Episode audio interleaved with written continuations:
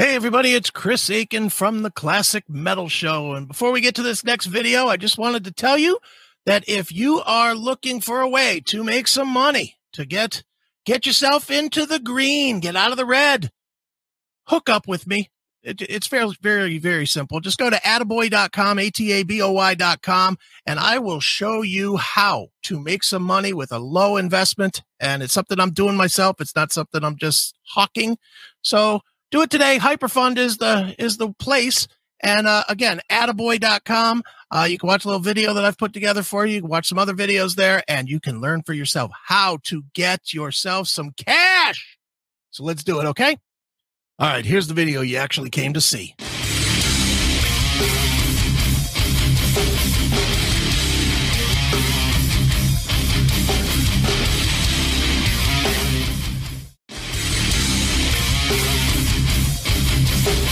What is up, everybody? Welcome into Talk to Me, episode 277 here on the CMS Podcast Network. That is CMSPN.com. Make sure to head over there to check out to not only talk to me, but my Drag the Waters, the Pantera podcast, Aftershocks, the Classic Metal Show, and Shockwave Skull Sessions podcast. This week on the show, we have Mike D from Killswitch Engage on to talk about As Daylight Dies the reissue, the double gatefold vinyl reissue of one of the greatest metalcore albums of all time. As Daylight Dies, we dive into some of the tracks, some of the tours, we pop up the video. So if you are watching the video, you're going to get some treats. And if you're listening to it on podcast, make sure to head over to cmspn.com to check out the video portion of this interview. So once again, guys, thanks for checking out the show each and every week. Make sure to tell your friends that you are listening to the Talk to Me podcast. And without any more of my ramblings, let's get on to my talk with Mike D from Killswitch Engage. All right, guys, we have Mike D of Killswitch Engage on to talk about the great album As Daylight Dies, originally out November 13th, 2006, just being re-released on a double gatefold vinyl, and it looks awesome. So, Mike D, how you doing, man? Very good. Thanks for having me. Very cool, man. Yeah, I was uh, I got the idea to, to reach out to Amy because of the the unboxing you did the other day. The album looks great, and uh, my favorite part of it is just your graphic designer eye. Every step of the way, you're like, all right, colors look good. You know, everything's sharp. You know, it's great, man. I love it. Well, it was my legit first time looking at it, and I was hoping I wasn't going to throw it across the room because uh, not everything turns out exactly the way you want it to color wise. Um, there's always some sort of press gain and things get usually get darker, not lighter. Um, so I try to compensate with uh, anything that I produce. And you just never know where you're going to get unless you're standing in front of a press watching it actually print. Uh, so I was pleasantly happy. Uh, everything seemed to be exactly what I was hoping for. Uh, just recalibrated my monitors, so I was hoping that that uh, put the good luck kibosh on the thing, and it did. Did you have to send over the artwork? Was that all from you that you still had, or was that kind of in a Roadrunner archive deal? I keep everything, everything I've ever done since uh, I started the business Dark Icon design in 1992, and I have uh, folder upon folder of all the archives, everything I've done since then. Uh, so I had all the backups.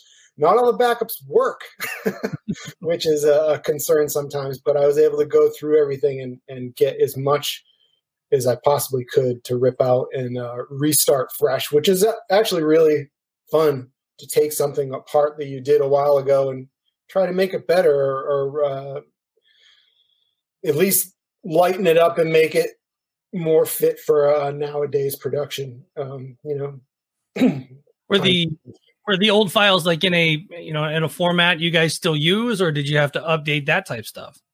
Yeah, I, I believe it was in Quark, which is a kind of a dead um, computer program at this point. So I had to change everything to uh, an Adobe program, but everything seems to transfer pretty well. And I was able to, I mean, the main thing that I do is I, I open Photoshop and really rip things apart layer by layer and clean things up and then put them all back together. And hopefully, when you lay them back together, it looks better than it did before.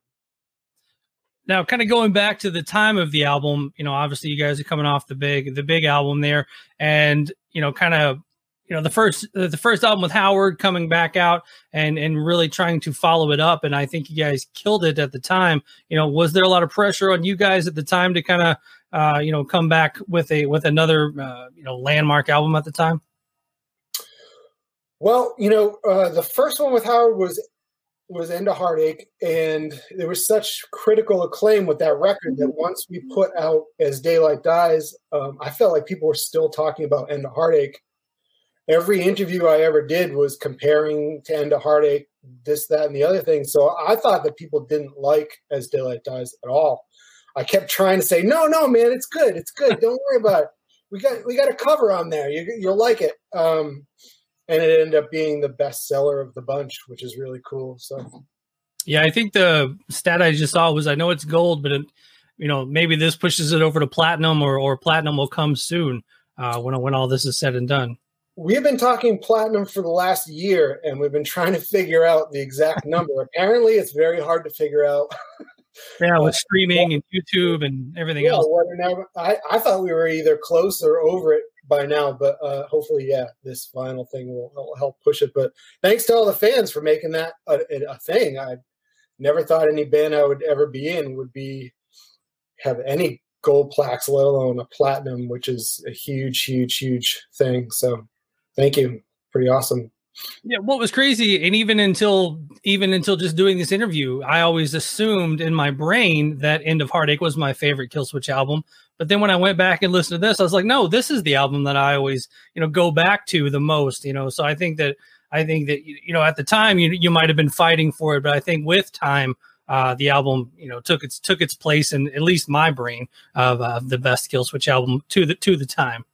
Well, thank you. Um, well, see, okay, so going back to um, End of Heartache, it was a record that we were so cashed out with doing as uh, with doing the record before it, whatever it was called.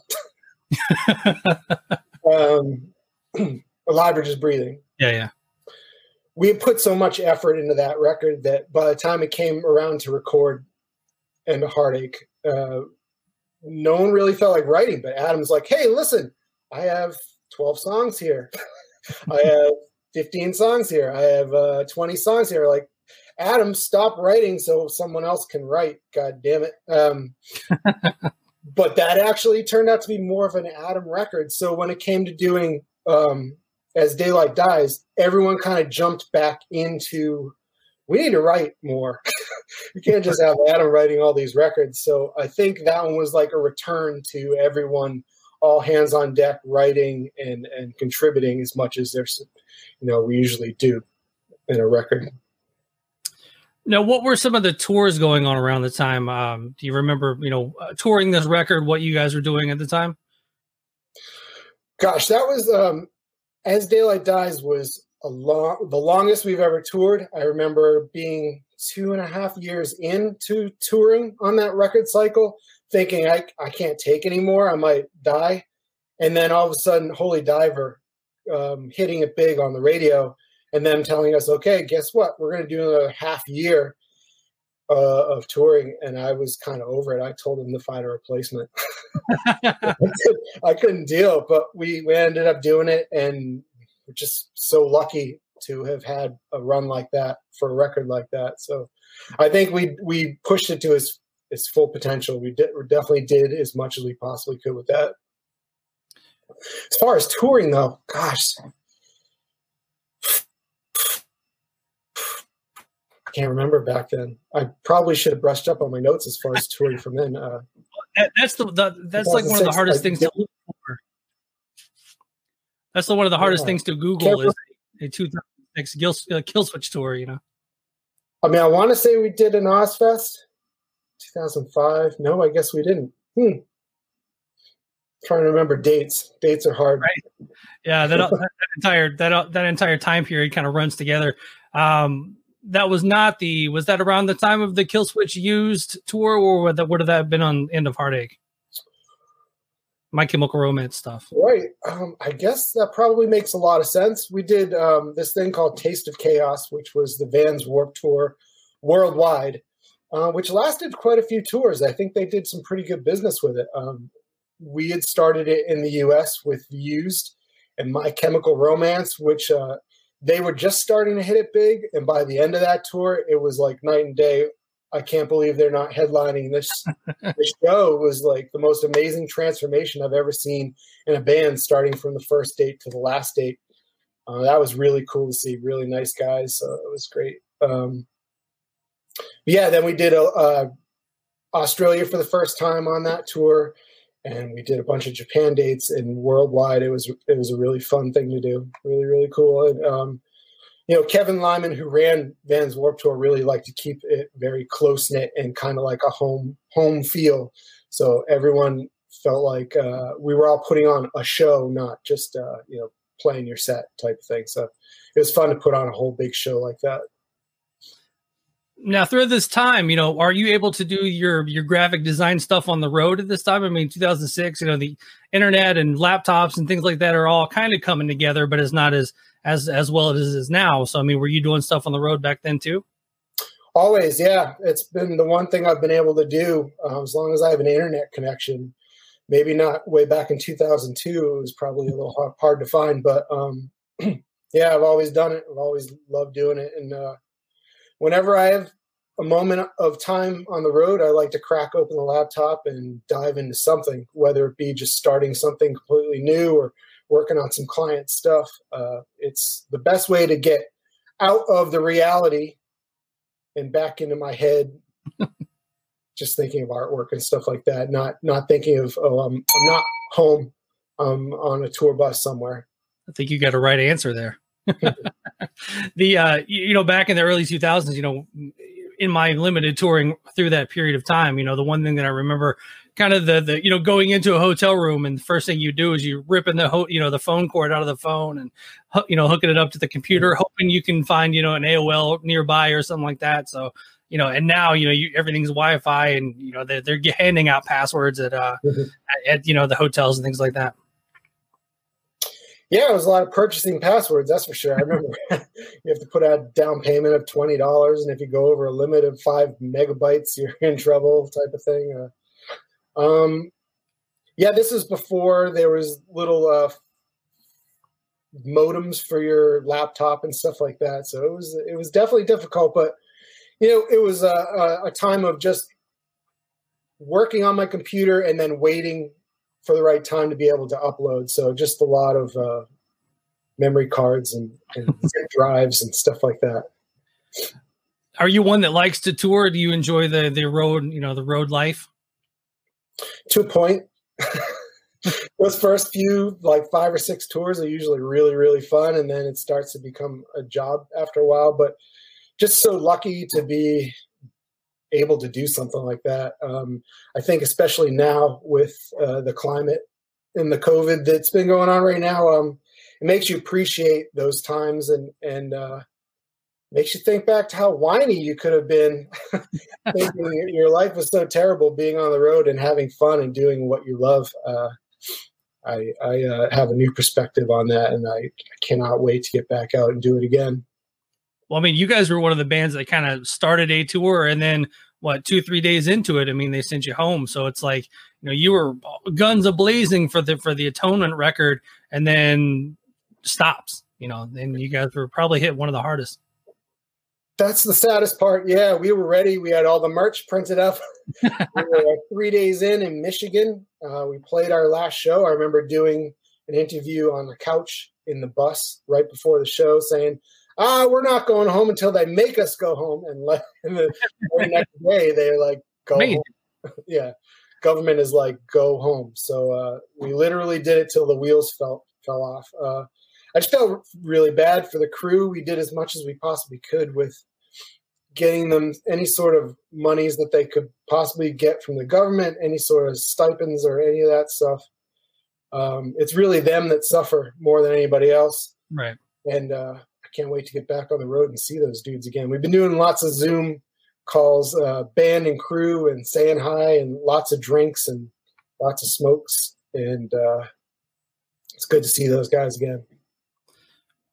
I mean, and obviously, you know, this kind of goes back into your into your graphic design stuff. I mean, of of most people, most people in bands, you know, you have kind of that second career that you can focus on in these times and of all careers to have you know to be able to work from home work on the laptop work online. I mean that you you are probably one of the luckier ones of uh in the music industry. Yeah. Un- unfortunately fortunately yes. Uh things haven't super changed for me. Um i still go from my kitchen to my upstairs to my office and work every single day. It's just the boredom and monotony of Groundhog Day, the day we just had a couple of days ago, over and over and over and over again without being able to get out of the house as much as I usually do or be able to get back out on the road and see my friends. Um, but yeah, this uh, I've been working like this f- since I'd say hardcore since like 2004, using the internet as my home so uh, this really isn't a game changer for me. And uh, now a lot of people are kind of doing what I've been doing and liking it as I've liked it. um, I, I, keep getting drawn to something in your room there. Is that a Devastator? Is that the, the Constructicons coming together back there? It sure is. It's the big one. They released a gigantic one. I think it's about 25 inches tall or something like that. Um, Hasbro has been killing it I don't yeah. know if you're a toy fan or not, but Hasbro has been killing it. They do a Hasbro Lab, and they do all sorts of special, gigantic toys that you never thought you'd see ever, and uh, I've been loving it. I just turned. Uh, I'm in my early 40s, and I still, to this day, do not trust giant green construction vehicles. I'm like, I, I'm on to you. I know what's going on over here. Uh, let's let's use the uh, the power of the technology here and uh, pull up some of these videos from the era. Um, and and I'm to pull up Holy, Holy, Diver and my curse and just kind of tell me what you remember uh, from these videos from the time. Boom, boom, click. Look at that.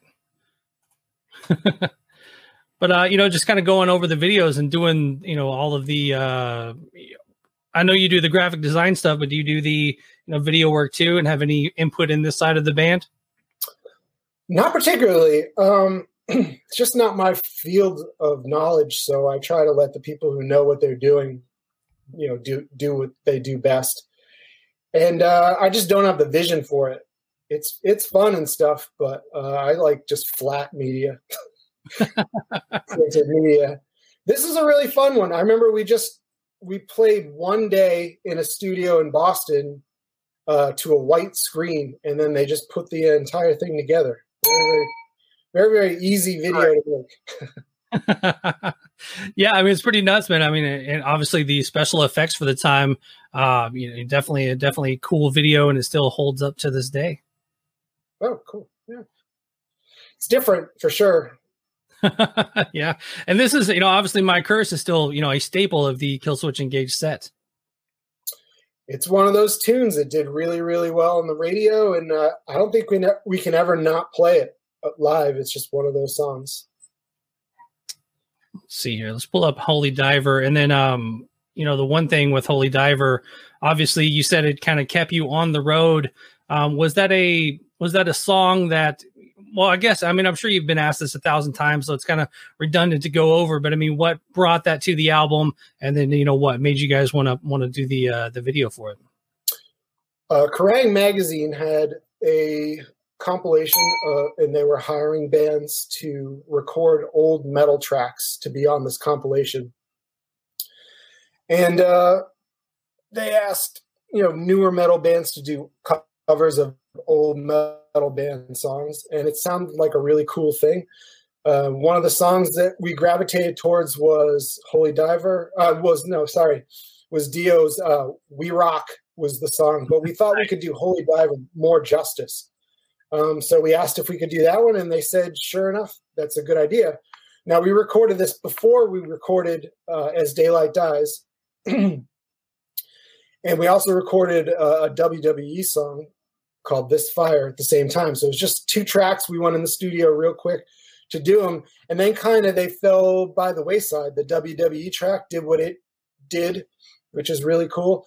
And then Holy Diver, we just didn't want to be known as a cover band. So we kind of pushed it into the background as much as possible. We didn't put it on the original regular record. We only put it on the special edition, um, and we we tried to not play it up because we just didn't want to be known. There was a bunch of bands out there known as like cover metal bands, and it just didn't seem like the the avenue we wanted to take. We could play a cover song. We really enjoyed playing this song.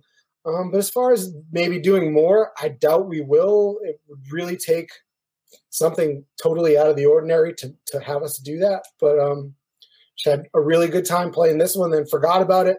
Roadrunner kept pushing it and pushing it, pushing it, and then they finally released, like I said, the special edition, and that kind of brought this song to the mainstream onto the radio, and then another half year of touring. now this part right here, that yeah. part right there with the the horses was the only part I didn't want to do in the video. I said, "There's no fucking way I'm getting on a horse because they had minds of their own." So they had this woman with long hair do my, be my stunt double on all the horse scenes. Um, it was yeah. also a matter of staying an extra day to shoot shoot more, and I just wanted to go home. Uh, I was, and this last shot right here with the book was at 2 a.m.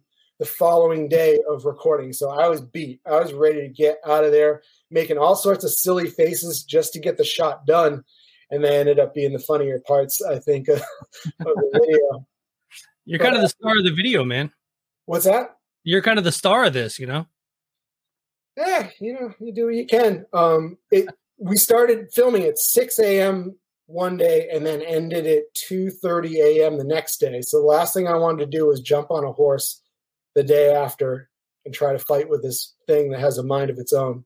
Now, is this soundstage or is this an actual castle somewhere? This is a castle that someone was building for like uh, like the fairs and weddings and uh, i believe it was by vineyards so there was also like a wine oh nice. mixed into it. It was still being built at the time so it wasn't completely finished but they had the whole courtyard they had all sorts of rooms and it was like 112 that day. It was so hot wearing all that the suit of armor is actually plastic. So it was, and then underneath it was a sw- was sweatpants. So it was it was like uh, probably another twenty degrees hotter in that outfit, but uh, super super fun to do. And I, hopefully, hopefully the audience sees how much fun we had doing it.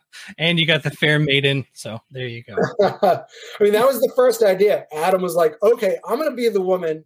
Mike D is going to be the the hero because he's the smallest guy of the bunch." And the least hero like. Right. And they're like, and obviously Jones needs to be the blacksmith. Other than that, we kind of filled in where it went.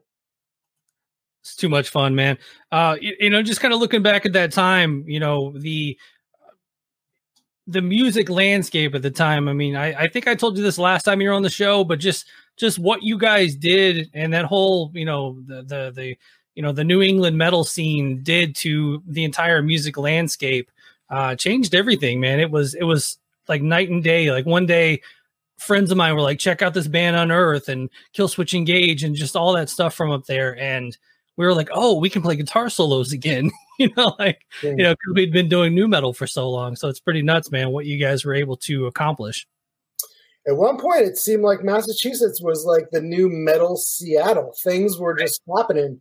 Bands were starting other bands and they were working and it was just it, there was so much massachusetts scene happening before then that didn't work that that didn't make it to the mainstream that was just as good if not better.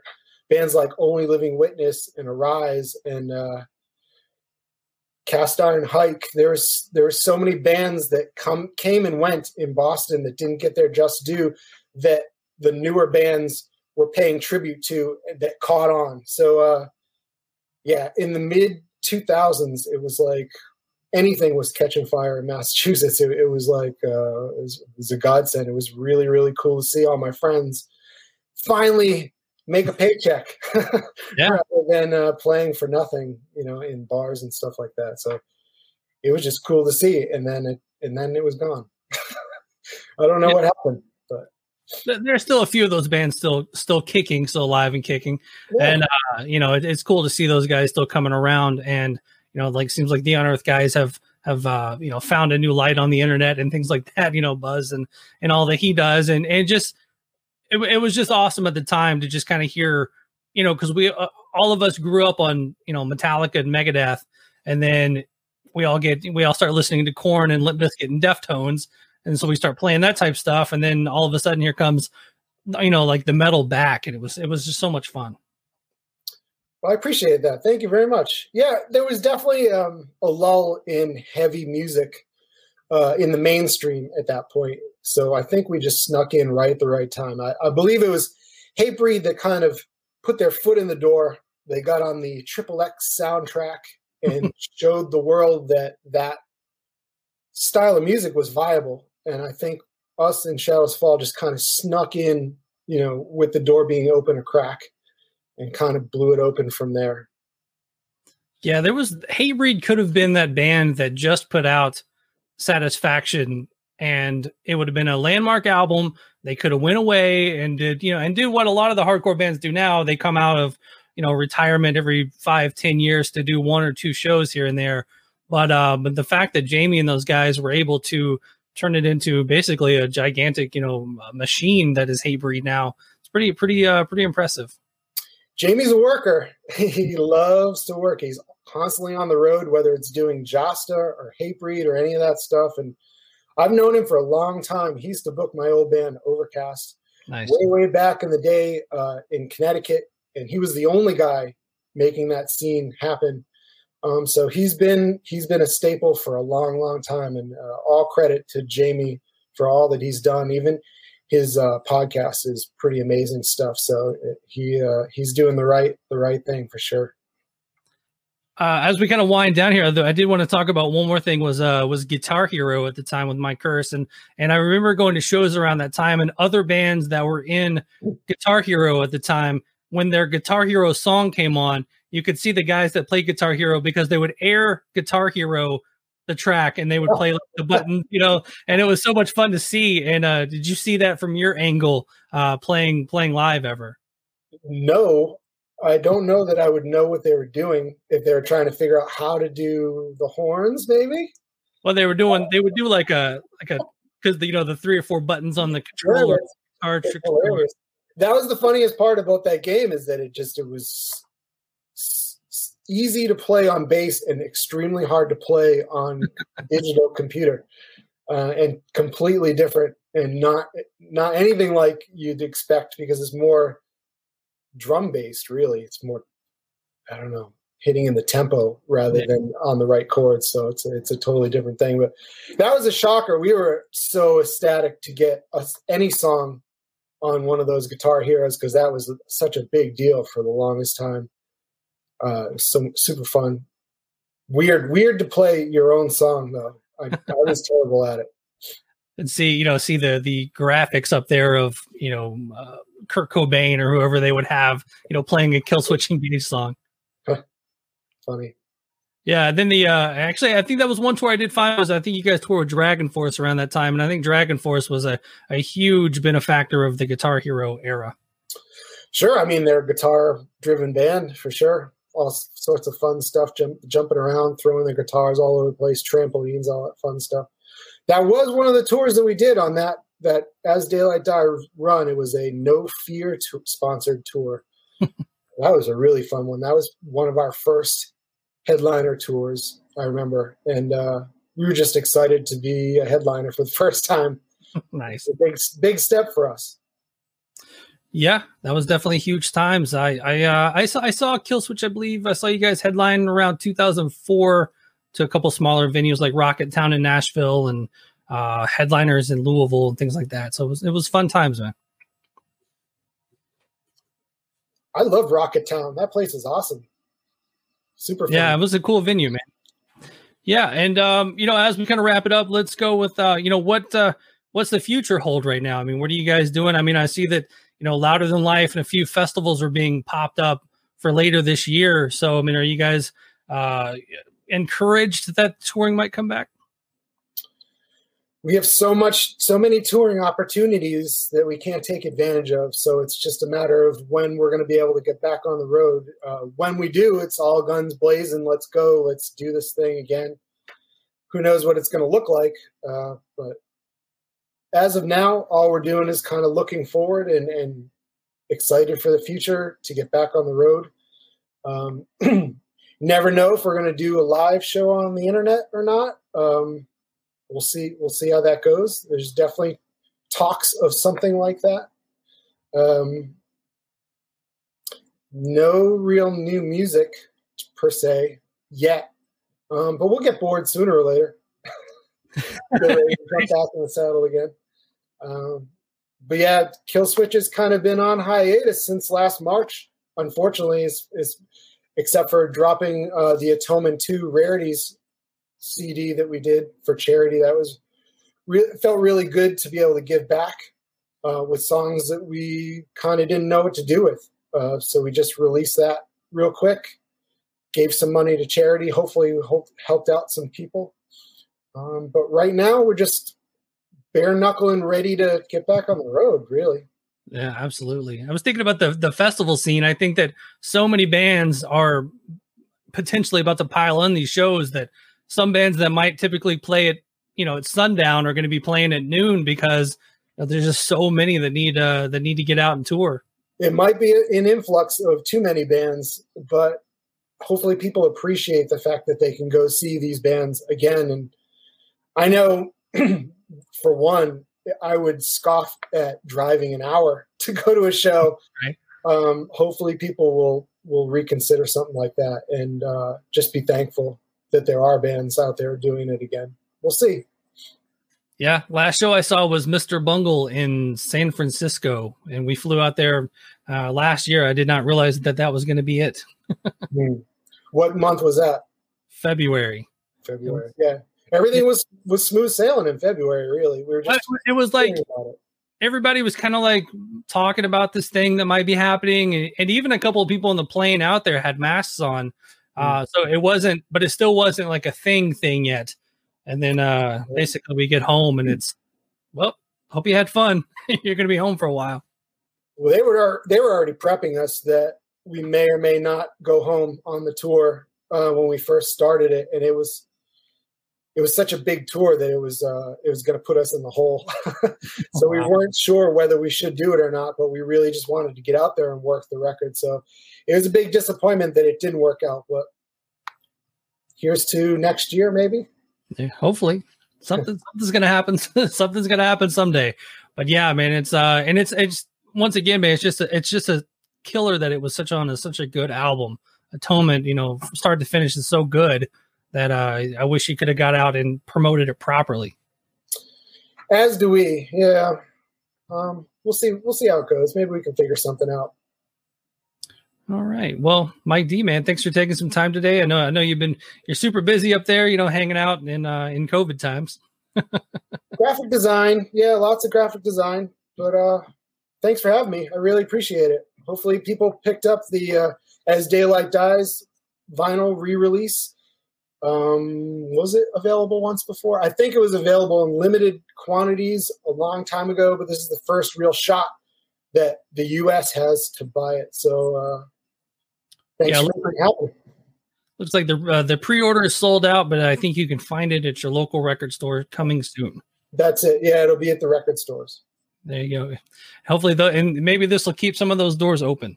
I hope so. I can't even believe that vinyl's come back. To tell you the truth, but uh, no, for cool. being a graphic designer, I'm pretty sure you're pumped about that. It's the best. I love doing things at a huge format, as you can see with all the big robots and all the big skateboards that I have in the back here i love doing big format stuff and giant color swatches and, and, and stuff like that. So uh, i've been doing a lot of vinyl tons of vinyl more vinyl now this year than i've done in almost my entire life. Wow. So if somebody wants to reach out and uh, have you do some stuff for them how do they how do they get in touch with you? Dark icon design at gmail.com would be my uh, address or dark icon design um, slash art on Instagram. There we go. Mike D, man, thanks for taking the time today. Thank you. I appreciate it. Have fun. Right, and once again, thank you to Mike D of Killswitch Engage for coming on the show. Always honored to talk to anyone in Killswitch Engage. have them come on and go down memory lane and talk about the As Daylight Dies reissue, the double gate fold vinyl reissue. So make sure you guys are getting that once it is out. And a huge thank you to you guys for checking out the show. Make sure to rate, review, subscribe, all that great stuff. And for the Talk to Me podcast, I've been Joshua Toomey, and I will talk to you soon. Hey, everybody, it is Chris Akin from the Classic Metal Show and the Aftershocks podcast. And before we show you this next video, just wanted to remind you that you can add the CMSPN to your Roku. That's right. If you have a Roku or a Roku TV, just click the link below. It's in the scroll. It's also in the description of this video. And uh, make sure you're logged into your Roku account on your computer and it will add it right to your Roku. It'll add it. Then you just refresh your device and bang, there it is. That way you can watch all of our episodes, whether it's us or Skull Sessions or Talk to Me or Aftershocks or a Classic Metal show. I'll be on your TV. It's a deal, right? And it's free, free. All right. Make sure you do that. And now here's the video you actually came to see.